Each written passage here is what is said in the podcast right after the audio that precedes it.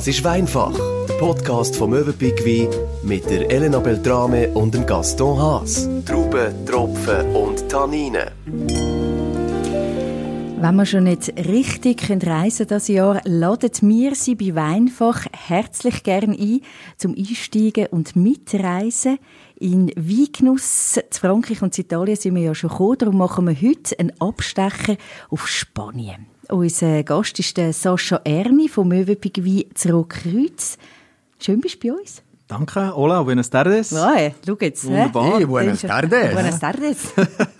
Mit dir haben wir ja wirklich zwei Flüge auf einen Touch, weil du weißt ganz viel über Wein und du kannst nicht nur Spanisch, du hast schon mal in Spanien gelebt. Ja, ich war mal unten vor längerer Zeit, 2 Jahre lang, und habe natürlich das Glück gehabt in der Hotellerie, wo ich daheim war, damals auf Reisen zu gehen. Ich hatte einen sehr guten Weinhändler, der gesagt hat, komm mit in den Norden rauf und dann lernst du das Land kennen. Und das war der grosse Hit für mich nachher, wo ich wirklich gesagt habe, yes, das ist Spass. Jetzt bin ich wirklich angespannt, so ein bisschen über Trink gewohnt von den Spaniern, von den Italienern. Ich habe es vorhin in einem Vorgespräch, da haben wir miteinander geredet, und gesagt, Frankreich zum Mittag.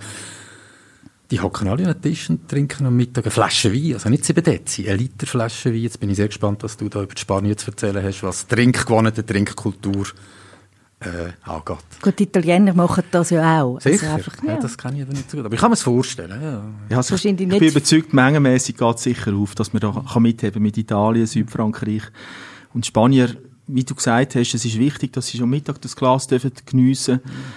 Manchmal schon zum 9 Uhr. Ich muss natürlich auch sehen, der Tagesrhythmus ist da ganz anders als bei uns in der Schweiz. Die fangen halt vielfach, wenn sie in den Süden runtergehen, erst um 9 Uhr an arbeiten und dann ist halt am 11 Uhr das 9 Uhr. Ja. Und dort ist halt das 9 Uhr so, wenn die Arbeiter Pause machen, dann geht man ins Lokal, bestellt, kommt mal richtig Kamon über, einen Haufen Brot und dann gibt es schon mal ein Glas Wein, Bier und Schnaps. Ja, das habe ich alles erlebt. Und ja, wieso nicht?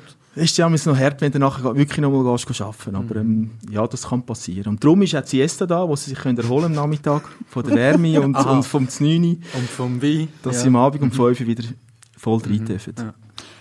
Du sagst jetzt, das kann passieren. Bei uns gehen ja die ins 9 Uhr, die auf der Baustelle arbeiten, hauptsächlich.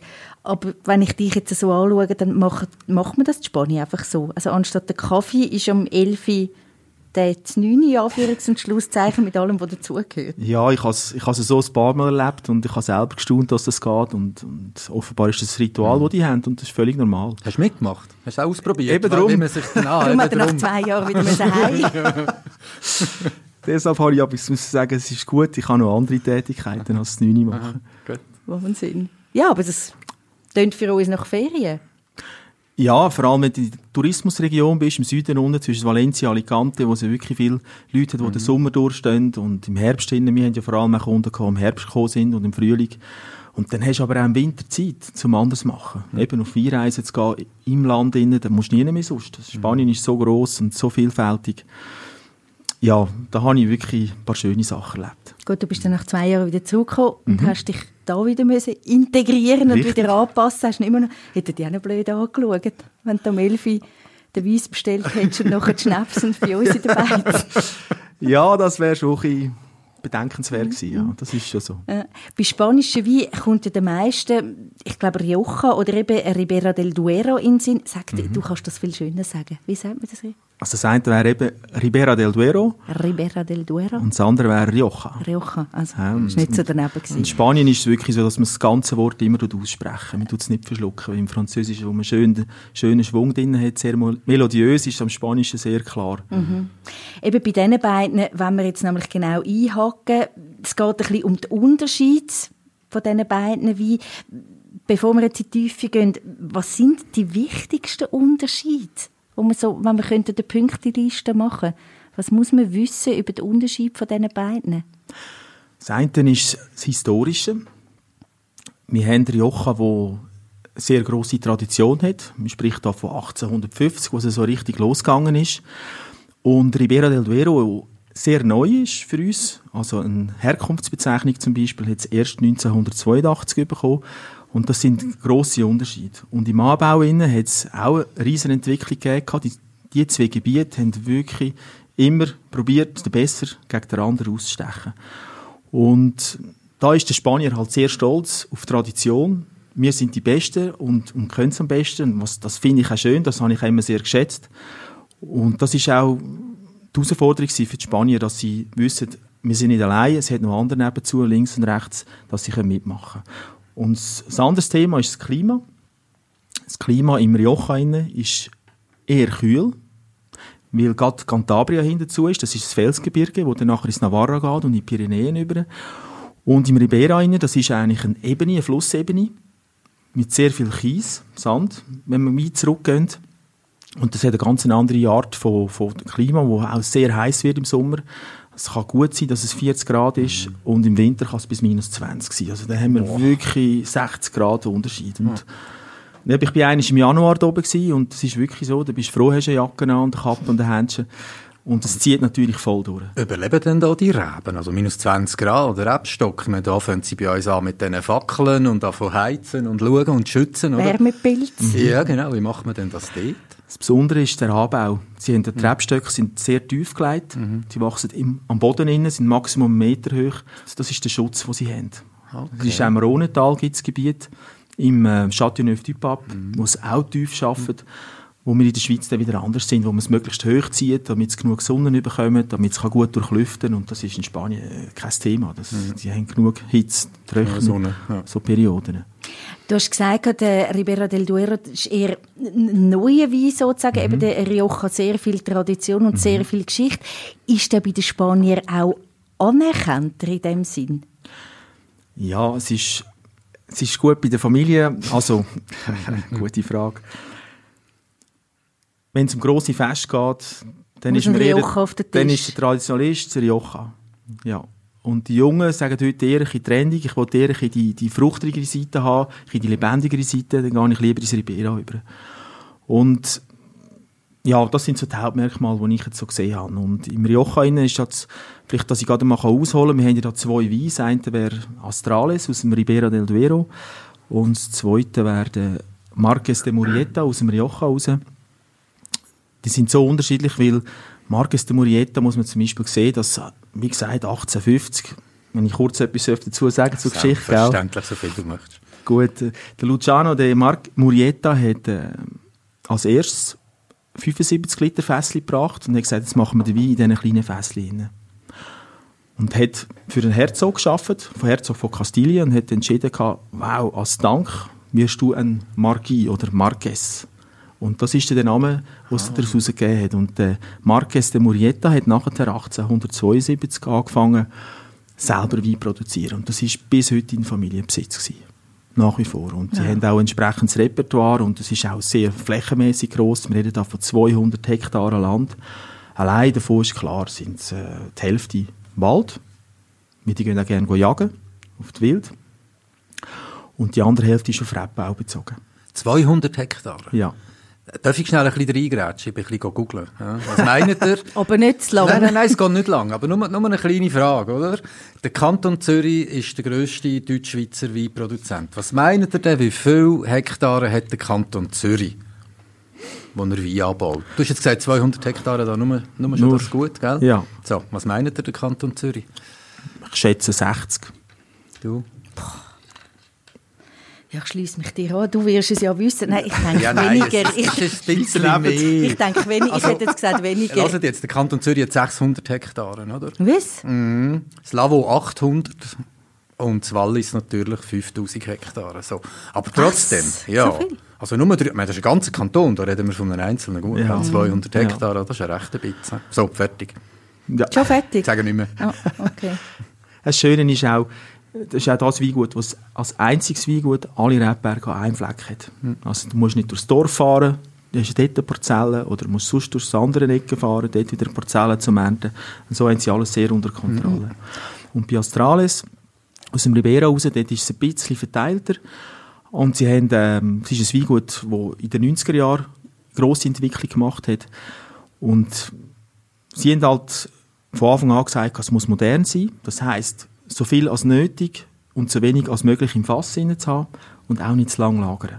Und das ist auch eine Tendenz, die sich abzeichnet hat, in Spanien überhaupt, dass man einfach so das typisch Erdige, das Animalische, die komische Gerüche und Geschmäcker, die dahinter führen können. Da ja, man sieht, ich spreche mit den Händen. Ja, ja, dass das da einfach ein bisschen gepflegter ist, ein bisschen mehr Finesse hat und sehr zugänglich ist zum Trinken. Es ist schade, dass man dich nicht sieht. Du redest wirklich mit den Händen. Das, ja, das sind die 2 Jahre Spanien, gell, wo sich da manifestieren. Gell?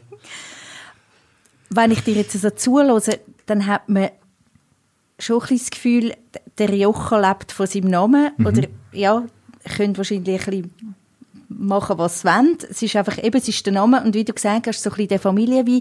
Und Ribera del Duero, die haben viel mehr müssen machen, dass überhaupt auch, nehme ich jetzt an, in den Schweizer Markt haben können kommen. Und müssen eigentlich viel mehr arbeiten dafür, dass sie getrunken werden, quasi. Ja, es hat allerdings, den Rang haben sie abgelaufen im Rioja. Es gibt einen sehr bekannten Produzenten im Ribera, das wäre der Alejandro Fernandez. Und der hat für sich gesagt, ich muss Qualität machen. Also der Rang abgelaufen qualitativ, nicht von der Quantität. Genau. Und er hat sehr viel Zeit investiert, das beste Rebgut, das Zeug sehr gut zu pflegen und aus dem muss ein Wein entwickeln. Und er hat auch dazu geführt, dass dann nachher die Herkunftsbezeichnung, das Deo, Denomination Ori kennt, dass die Bezeichnung dann gekommen ist und Ribera als Ganzes anerkannt worden ist. Während dem Rioja es dann irgendwann verschlafen hat, gerade so in den 50er Jahren bis in die 80er Jahre rein, wo man gesagt hat, möglichst viele Mengen, das ist wichtig, dass wir alle verdrängen können. Und die Qualität war dann zweitrangig. Und das spürt heute Rioja immer noch. Sie haben ihre 5-6 Big Shots und dort mussten sie einfach lernen, dass sie, hallo, da kommen junge, moderne, wilde, die euch zeigen, was abgeht. Und das dürfte das Traditionelle ein bisschen in Frage stellen. Was trinkt denn der Schweizer lieber? Rioja oder Ribera del Duero? Das ist wieder eine Herausforderung. Ich kann es so nicht beantworten. Ich kann es wirklich nicht sagen. Oder wie erlebst du es im Verkauf? Genau. Wie ist es? Ja. Gefühlsmässig, und was ich jetzt sehe bei uns im Geschäft, ist mehr der Ribera del Duero, der gefragt ist. Eben wegen moderner, oder? Weil man sieht dann viel und man auch auf Speiskarten oder in Bars, also es tut mir immer mehr in den letzten paar Jahren, oder in den letzten Jahrzehnten. Ja, sie müssen sich entwickeln. Sie haben auch gesehen, dass zum Beispiel auf Mallorca, auf der Insel in Spanien, dass man auch dort einen guten Wein macht. Wir haben gesehen, dass man auch in La Mancha, das ist der südlich von Madrid, dass man auch da sich weiterentwickelt. Oder Priorat heute ist ganz klar ein Top-Shot auf der Welt. Die haben das Markenzeichen gesetzt. Und das macht es dann aus am Schluss, dass man sagen muss, hey, wir müssen wieder mal die Ärmel hinterziehen, also hinterkrempeln und vorwärts und Gas geben im Ganzen. Jetzt wollen wir natürlich mal spüren. Jetzt wollen wir mal den Unterschied spüren. Mit was fangen wir an? Wir fangen mit Ribera an. Schenkst du ja, das ist lieb, danke. Mit dem Astrales 2016. Nicht zu viel. Nein. Wir dürfen ja nur degustieren. Bitte schön. Erst. Sehr schöne Farbe. Fällt schon mal auf. Ja. Rubinrot. Wie würdest du das beschreiben? Genau so. So ein Rubini, gell? Ja. Auch gute Konsistenz. Das wirkt auch, das zeigt auch der Alkoholgehalt an. Ich wollte sagen, der hat Alkohol, gell? Wir sind bei 15 PS, also geht auf jeden Fall etwas.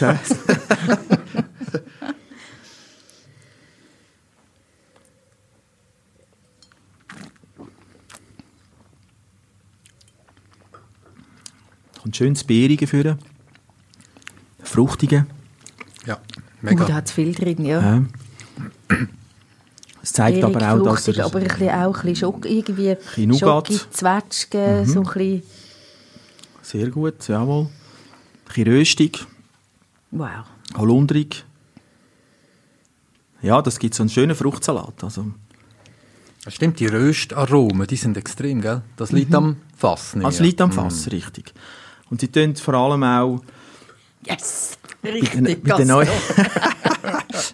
So gut. Ja, das hängt ja damit zusammen, dass sie auf neue Fässer setzen. Und neue Fässer können viel mehr Gerbstoffe abgeben. Und das wirkt dann sehr intensiv jetzt auch. Und das ist ein Wein, wo man auch merkt, es ist zu jung. Von der Säure, Tannin, es ist so ein bisschen pelzig auf den Zungen. Aber und im Gaumen auch, ist immer noch da. Jetzt hätte ich etwas fragen, du sagst neue Fässer. Haben sie sind verantwortlich für die Röstaromen. Ich habe mir immer vorgestellt, ein Fass, das 2-3 Jahre alt ist, das hat doch Patina, das muss doch... Ist das ja genau umgekehrt? Ja, also je älter das Fass, desto weniger gibt es Aromen ab oder animierte Wein, um Aromen zu entwickeln. So. Genau. Oh, ich habe es genau umgekehrt gedacht. Das neueste Fass ist die Intensität am höchsten. Und das wird ja meistens noch toastet. Da gibt's, also man sagt dem auch, man tut es übers Feuer heben. Und je nach Zeitdauer, ob das eine halbe Stunde ist oder eine Stunde oder noch länger, dann geht das innen schwarz. Wie Ruß. Es gibt wie Ruß. Und das laden wir dann nachher so. Und dann tut man entscheiden, ob man es heavy toastet hat, also sehr schwer oder leicht. Mhm. Und die Röstaromatik gibt es dann ab. Und dann irgendwann mal spürst, hey, ich habe das Gefühl, ich habe noch so Kaffeenoten, Kakaonoten. Das kommt dann alles da hinten führen. Das ist doch extrem. Ja. Und jetzt sagst du, nach 5-6 Jahren, vielleicht ist so ein Fass durch, oder? Richtig. Wieso tut man es einfach nicht nachtoasten? Geht das nicht? Also muss man wirklich neue Fässer dann wieder haben? Kann man die nicht quasi renaturieren? Es gibt Weingüter, die das natürlich abkaufen und dann wird es wieder gebraucht, weiterverwertet. Okay. Weil sie wollen wirklich nur das Leichte haben, das Softige und nicht mehr das Intensive. Ja. Und das ist ja... Nein, sag nur weiter. Ist auch in Bordeaux.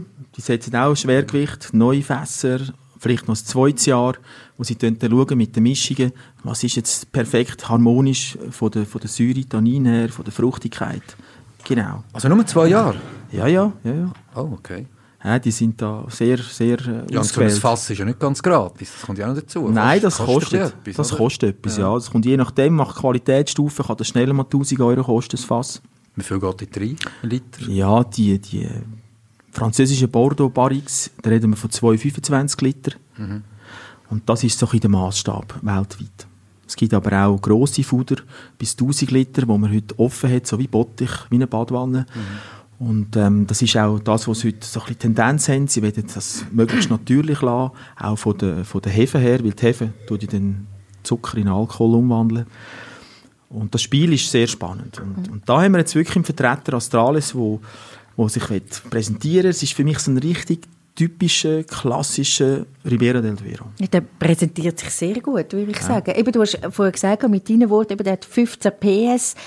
Muss ich den viel vorher aufmachen, dass ich schnaufen kann, oder ist nicht nötig? Also ich habe die Erfahrung gemacht, in Spanien unten, wenn ich die Flaschen eine Stunde vorher aufgemacht habe, kommt mal etwas. Aber was ich viel bessere Erfahrungen gemacht habe, aufmachen, dekantieren und richtig reinschütten, dass es schäumt. Und dann kommt das Bucke richtig führen. Ja. Es tönt zwar ein bisschen komisch, wieso sollte man jetzt das reinschütten und nicht irgendwie über das Kerzenlicht heben und sanft da umleeren, ins Glas rein oder in die Karaffe. Nein, der Spanier vertreibt das gut. Mhm. Das ist eine langlebige Rebsorte. Temprano heisst frühe Reife auch, Tempranillo. Das ist so die Ableitung vom Ganzen her. Ist aber eine sehr robuste Rebsorte. Mhm. Du hast vorher gesagt, Fruchtsalat. Ja, also das Bouquet von dunklen Früchten. Es ist alles drin. Es ist wahnsinnig. Auch im Nachhinein noch. Also wirklich. Also ich kann ja zu allem Rotwein trinken, da stehe ich ja dazu. Aber grundsätzlich, zu was würdest du empfehlen? Also wenn man ganz, ganz bescheiden und einfach sein könnte, dann ist es ein Hackbraten mit Herdöpfelstock. Mm. Und wenn man sich in pfiffiger wettet,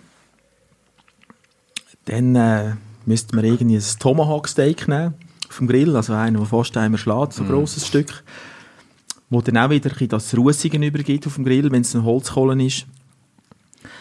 Ja, also es verlangt nach Essen, es verlangt nach Fett. Ich bin zum Beispiel einer, der seit Jahren kein Fleisch mehr isst. Da würde ich jetzt zum Beispiel ein Linsen sehr gut mit Linsen kombinieren. Mhm. Und das ist auch das Mastige, das Schwerfällige, und das mag es vertragen. Mhm. Auf der anderen Seite, mit Käse ist es zu intensiv. Da brauchst du einen sehr milden Käse, weil es dann einfach scharf, zu rezent wird und die Zunge anfängt zu brennen. Und da finde ich, ist der Genuss dann nicht so gross. Ja, weil das Bucke ist wahnsinnig, aber den könnte man auch sehr gut einfach so trinken. Einfach so, gell? Ja, das ist so dominant präsent. Ja. Ja, da braucht es gar nichts dazu. Ja. Nein. Also die Lähmung im Gesicht kommt automatisch. Man merkt es. Ja, der Alk ist schon, den spürt man schon. Also 15%. Was hast du sagen? 15% Volumenprozent, kann ich ja sagen. Weißt du, das ist richtig korrekt. Wir sagen jetzt PS ab heute. Ja. Darf ich noch ganz schnell, wieso eigentlich Volumenprozent, nicht einfach Prozent? Wieso steht da Vol und nicht einfach Prozent? Also steht ja auf jeder Flasche, das ist 15 Vol, oder? Da bin ich jetzt effektiv überfragt. Yes! Habe ich mal einen Experten können challengen. Sehr gut. Okay. Gut. Ja, ich glaube, wir mögen auf den zweiten Wein über. Ist das in der Ordnung für euch? Ja. Mhm. Auf den Marqués de Murrieta. Jetzt bin ich wirklich sehr gespannt. Du hast ja gesagt, eben da, der Duero ist ein moderner Wein. Mhm. Okay, und jetzt in einer klassischen. Ja? Richtig. Das werden wir jetzt gerade testen. Mhm. Sehr gut. Dankeschön. Dankeschön. Farbmässig sehr ähnlich. Genau. Ein bisschen brünlicher, nicht? So ein bisschen mehr... Findest du? Alles schönes, dunkles Rot. Ein bisschen so braun Einschlag. Also im Positiven, gell? Alles gut, hat alles Platz, das ist wichtig. Es gibt nicht nur ein Wenn und Ob. 14. Ja, ein Lichtgewicht, gell? Yes. Im Vergleich zu diesem. Mhm.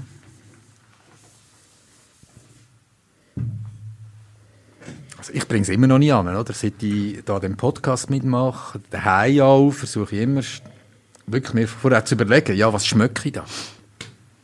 Kopf, schmeckt einfach gut. Das ist immer das Wichtigste am Ganzen. Also mit Beere ist ja nie falsch, oder? Aber wenn ich jetzt noch genau ein bisschen müsste, etwas Näheres dazu sagen. Bouquet ist auch immer gut. Bouquet, ja. Bouquet unglaublich reichhaltiges Bouquet. Ja, ja, vielseitig. Mhm. Volle Nase. Ja. Das gibt es noch. Das ist ein gutes Wortspiel. Ich habe mich auch am Anfang, als ich vor gut 20 Jahren angefangen habe, als ich mit dem Wein befasse, habe ich auch überlegt, ja, wie komme ich zu dem Ganzen? Und ich hatte einen guten Lehrmeister, einen Mentor, Stefan Meier vom Rathauskeller in Zug. Und der hat gesagt, los, wenn du über mehr Wein wissen willst, dann gibt es nur eins, du musst bewusst essen. Ich dachte, okay, ja, was mache ich ja? Ja, aber dann mal einfach mal einen Teller voll Erdbeere essen, verketschen, in die Hände nehmen, verreiben, daran schmecken. Und mach das mit allem, was du kannst. Mit allen Früchten, die du hast, mit allen Gemüse, mit jedem Essen. Extrem bewusst. Und das habe ich dann gedacht, ich fange mal an und habe das über Jahre so gemacht. Und der Effekt ist wirklich heute, wenn ich einen Wein degustiere, irgendwo kommt wieder etwas vor und sage, das habe ich doch schon gegessen oder das habe ich schon irgendwo geschmeckt.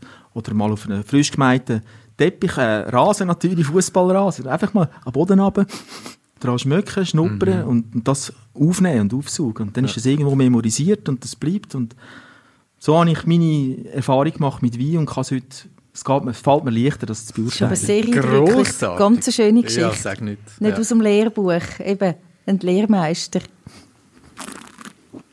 der einem das so beibringen kann. Das, die Geschmäcker kommen immer wieder vor. Wenn ich Wein probiere, schon, ja. Ja, sonst hoffentlich auch. Das ist auch. Ja. Nein, aber wenn das so bewusst ist, ein gutes Beispiel mit der Erdbeere. Auch verketschen und die Konsistenz und eben den Geschmack. Und so, wenn du das immer wieder machst, kommst du ja rein, gell? Und wenn du im Beruf inne bist später, als Sommelier zum Beispiel, wo ich auch tätig war, dann hast du die Pflicht, Wein zu degustieren. Und dann ist es eine sehr technische Sache. Also Augen, Nase, Gaumen und wieder rausspeuzen und nichts trinken.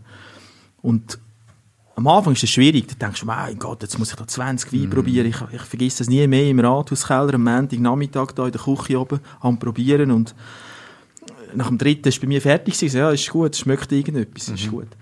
Aber über die Jahre ist das plötzlich gegangen und dann kannst du 50, 60 Wein am Tag und dann geht das, weil das dann sehr technisch ist. Und dann kannst du das beurteilen und sagen, okay, das ist die Tendenz, das ist das Aroma. Aber eben, das ist ein Training. Mhm. Aber es braucht sehr Zeit. Das geht Jahre. Das geht Jahre, ja. Das also wenn der Gaston und ich jetzt anfangen... Also ich trinke ja auch schon seit Jahren Wein, aber... Nein, nicht mit dem Wein trinken, eben. Aber mit du meinst mit dem doch eher ein bisschen fachlich mit der Erdbeere und dem Fußballrasen und so, das. Ja.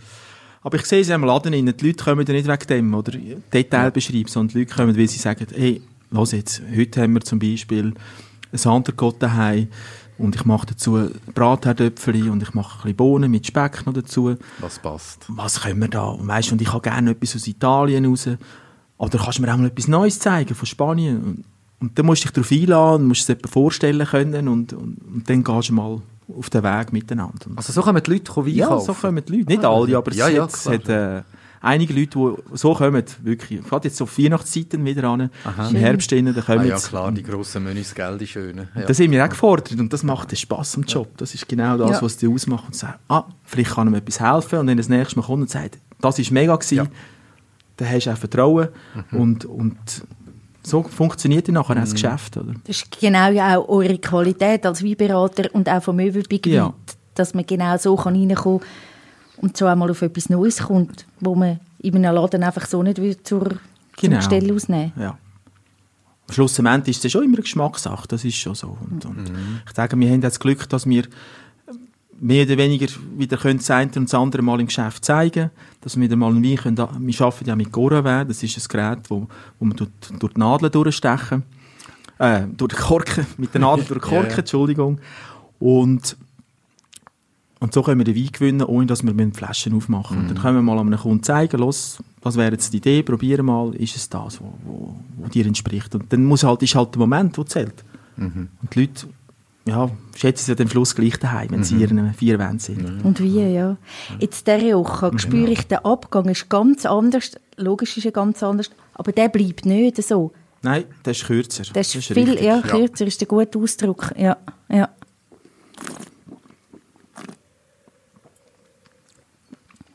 Das ist noch intensiver, noch trockener auf der Zunge. Herrlich. Das Tanniniger, das Adstringenz, sagt man dem. Und auf der gleichen Seite, aber auf der Seite aussen kommt wie sagst du, der Speuz. Wie das Wasser so zusammen, genau. Das zieht er wirklich, gell? Ja. Der Speuz und der läuft runter. Und das ist dann wieder die Säure, was tut ausgleichen. Also das Wechselspiel. Und wenn du sagst, im Abgang innen, hast du das Gefühl, okay, er ist da, aber er geht auch wieder sanft. Und Astrales war vorher intensiver, länger. Viel intensiver, oder? Viel knalliger. Das zeigt einfach auch, dass der Marqués schon in der Ruhephase drin ist und nicht mit der Fruchtphase, wo der Astrales noch voll drin ist und sich da ein bisschen zurückzieht. Also Marqués ist einer, den man locker noch 5-7 Jahre behalten kann, wenn man will. Aber die meisten Leute wollen ja heute Wein trinken, wie ich auch. Und es ist auch entsprechend so heute produziert, dass man das Erlebnis schon heute mehr oder weniger hat. Jetzt hast du Ruhephase, heisst das, der kommt, das haben wir glaube ich gehört bei den Bordeaux, wenn ich mich nicht täusche, also dass die mal so ein bisschen schlafen, 3, 4, 5 Jahre und dann kommen sie wieder, oder? Macht das der auch in dem Fall, wenn du Ruhephase sagst? Also wenn ich ihn jetzt 5 Jahre in Ruhe lasse, der wirkt nachher komplett ist das ein anderer Wein als der, den wir jetzt bedeutend anders. Okay. Er wird zugänglicher, angenehmer im Gaumen, im Trinkfluss. Und auch dann hast du vielleicht auch Lust auf etwas anderes zu essen und hast das Gefühl, wow, es wirkt sehr harmonischer und jetzt ist es noch ein bisschen kräftig, so richtige, so ein bisschen maskuliner Wein, so ein Bodybuilder auf Rollschuhe. Aber es ist schon verrückt, sanfter, gell, wie die Lebenszyklen haben, verschiedene Leben haben, das lebt, oder? Ja. Ein Wein lebt, das Coca-Cola, immer gleich, oder? Aber so etwas lebt, verändert sich, das ist schon noch faszinierend. Das hast du auch, wenn es so ein Wein... Gaston, tut mir leid, wenn ich halt schon in den Bordeaux sage, gell? Ich weiss, du schätzt es sehr, ich ja auch persönlich, aber es zeigt einfach, wenn du langlebige Weine hast, die 20 oder 30 Jahre alt sind und du machst den Wein auf und du machst sofort ins Glas einschenken und trinken, hast du keinen Trinkgenuss. Weil der hätte jetzt so manches Jahr müssen warten. Und der braucht jetzt auch Zeit zum Aufgehen, zum Aufblühen. Dann tut man es auch garaffieren, langsam... Zeit lassen, 6, 7, 8 Stunden und da gibt es immer Nuancen und es lebt immer weiter. Und das ist auch bei den Spaniern so, Marqués de Murrieta, Astrales, die Weine kommen auch, die bewegen sich, die leben, das ist ja immer noch ein Mikroorganismus, wenn auch flüssig. Und es ist eine wichtige Flüssigkeit, wenn man ins Mittelalter zurückgeht oder vor 150 Jahren. Eben Spanien war eine Seefahrernation und das Trinkwasser war bei denen knapp, aber Wein haben sie gehabt. Also das war nie ein Thema. Man könnte dir ewig zuhören und auch zuschauen, du hast so viele gute und schöne Geschichten, die du kannst erzählen und weitergeben. Auch das mit den Geschmäckern und jetzt auch, wie du das erzählt hast, das ist wirklich, das bleibt einem. Ich denke, unseren Hörerinnen und Hörern auch sehr. Kann man viel lernen und profitieren von dir. Was man auch immer wieder hört im Zusammenhang mit spanischen Wein, ist Reserva und Crianza. Das ist ein guter Punkt, das ist richtig. Da legt Spanien sehr grossen Wert drauf. Das hat man auch mal definiert, um eben eine Herkunftsbezeichnung so eingrenzen. Und es fängt natürlich an mit dem Vino de la Tierra, das ist der Landwein, den jeden Tag kannst trinken. nichts Besonderes, da wird einfach gepresst, abgefüllt und los geht's. So, wenn du Table oder so? Ja, genau, okay. Exakt. Ja. Und dann kommt die Crianza-Linie und dort fängt man an, hat man gesagt, wir wollen 6 Monate im Fass haben und mindestens so lange noch einmal in der Flasche, bevor er in den Verkauf geht. Und beim Reserva redet man von einem Jahr, plus nochmal ein Jahr warten in der Flasche. Das tut man dann alles so machen, Fass, abfüllen die Flasche, dann wird die nochmal gelagert und dann geht es erst in den Verkauf. Und dann gibt es den Gran Reserva, das ist dann 2 Jahre und dann nochmal 2 Jahre, bis es rausgeht. Und dann gibt es noch die ganz speziellen, wie Vega Sicilia Unico, das ist das Weingut, wo man sagt in Spanien. Die haben ein Unico, das ist ihr grösstes Flaggschiff, 10 Jahre, bis es in den Verkauf kommt. Also die warten extrem lange. Also das ist nur, ja, nur die Dauer, wo der Wein, und hat nichts mit der Qualität von der Trauben zu tun oder so, also Reserva Crianza, ist wirklich einfach die Dauer der Lagerung. Genau, okay. Exakt. Mm. Und Marqués de Murrieta vielleicht noch kurz aufzugreifen, das ist auch ein Weingut, das noch andere Weine produziert. Das möchte ich vielleicht auch noch schnell hinweisen. Beim Astrales ist es wirklich Astrales Christina, das ist Selektion von der Familien aus, wo sie die ältesten Rebsorten zusammensuchen, die sie haben und sehr peinlich genau arbeiten. Und da gibt es halt einfach eine kleine Abfüllung und das ist nochmal ein Wein, der noch länger geht, bis er wirklich zu dem kommt, wo er ist. Und bei Marqués de Murrieta haben wir verschiedene Sachen. Sie haben jetzt in unserem Beispiel heute Abend den Reserva. Es gibt auch einen Gran Reserva. Wieso hast du nicht den mitgebracht? Ja. Nächstes Mal. Ich habe den daheim parat. Senor Sage. Ich habe den parat. Nein, ist gut. Gran Reserva. Und dann haben sie noch weitergemacht. Sie haben gesagt, wir müssen noch etwas machen für das Weingut. So eine eigene Linie. Das nennt sich Dalmau. Ist ein Wein, der auch sehr potent ist, wo sie den Bordeaux einfach Konkurrenz bieten auf Augenhöhe. Und das Flaggschiff, das ist der Ygay, Castillo Ygay. Das ist ein Wein, der nur in den besten von den besten Jahren produziert wird. Also jetzt ist das Weingut seit 1872 besteht das, also 150-jährig. Und es gibt 52 Jahrgänge davon. Also ihr seht, das ist sehr rar. Und der letzte oder der aktuellste, den wir jetzt haben, ist der 2010er, den wir auf dem Markt anbieten können. Und ist auch ausgezeichnet worden als 100-Punkte-Wein.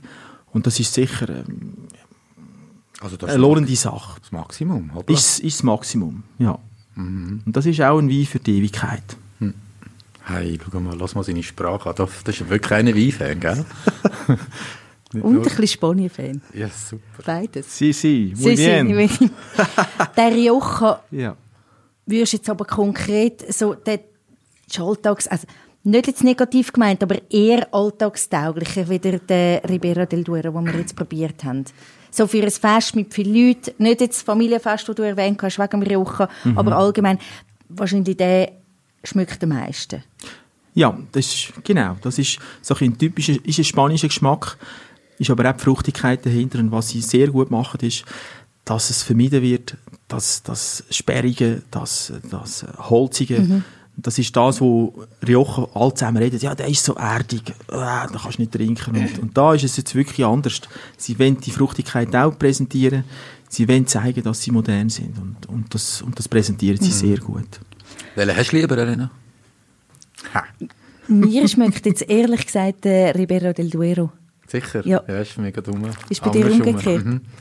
Sascha, wenn du müsstest einen Tipp abgeben? Ja, wo bist du? Ich bin mehr auf der kantigen Seite, sprich auf der säurekräftigen Noten, und das ist für mich Marqués de Murrieta. Das ist die Linie. 2-1. Ja, tut mir leid. Das ist, also der Rioja, oder? Der Rioja, genau. Das hat aber nichts mit der Qualität zu tun. Die Qualität von beiden Seiten ist für mich astrein, verhebt. Ist ein sicherer Wert für alle. Da kann man tiptop einnehmen, geniessen in der Runde mit Kollegen, Freunden, Familie, was man will. Und wenn es dazu noch ein feines Essen gibt, wenn man sich Zeit nimmt, um etwas zu köcheln, dann kommt auch entsprechendes Feedback vom Genuss. Und der Genuss, finde ich, muss immer zuoberst sein. Und muss beides zusammenstimmen, eben mit dem Essen und mit dem Wein. Danke viel mal, Sascha Erni, für die wunderbaren Geschichten. Ich glaube, wir haben nicht zu viel versprochen, dass wir eine Reise gemacht haben heute durch Spanien. Wir haben richtig können eintauchen. Ja. Danke vielmals. Und falls Sie Fragen haben, was auch immer zu Wein, selbstverständlich auch zu spanischen Wein, zu französischen, zu italienischen, zu all den, die wir jetzt schon behandelt haben, zu weiteren Wein, dürfen Sie uns die sehr, sehr gerne stellen per Mail auf weinfach@mövenpick-wein.ch. Es darf auch eine einfache Frage sein. Unbedingt. Für das sind wir eben da. Wir sind ja auch keine Experten, Gaston. Findest du? Ja. Nein, natürlich nicht. Und wir hoffen natürlich, dass wir Sie eben ein bisschen begeistern können mit unserer Spanien-Ausgabe hier bei Weinfach über Rioja und Ribera del Duero. Eine gute Heimreise euch. Sí. Danke merci vielmals. Ja, danke. Muchas gracias. Und Prost. Con mucho gusto. Ah. Ja. Schön. Komm, nochmal. Weinfach, der Podcast von Mövenpick Wein. Wir sagen Prost, Santé, Cheers und freuen uns auf das nächste Mal. Alle Folgen auf mövenpick-wein.ch.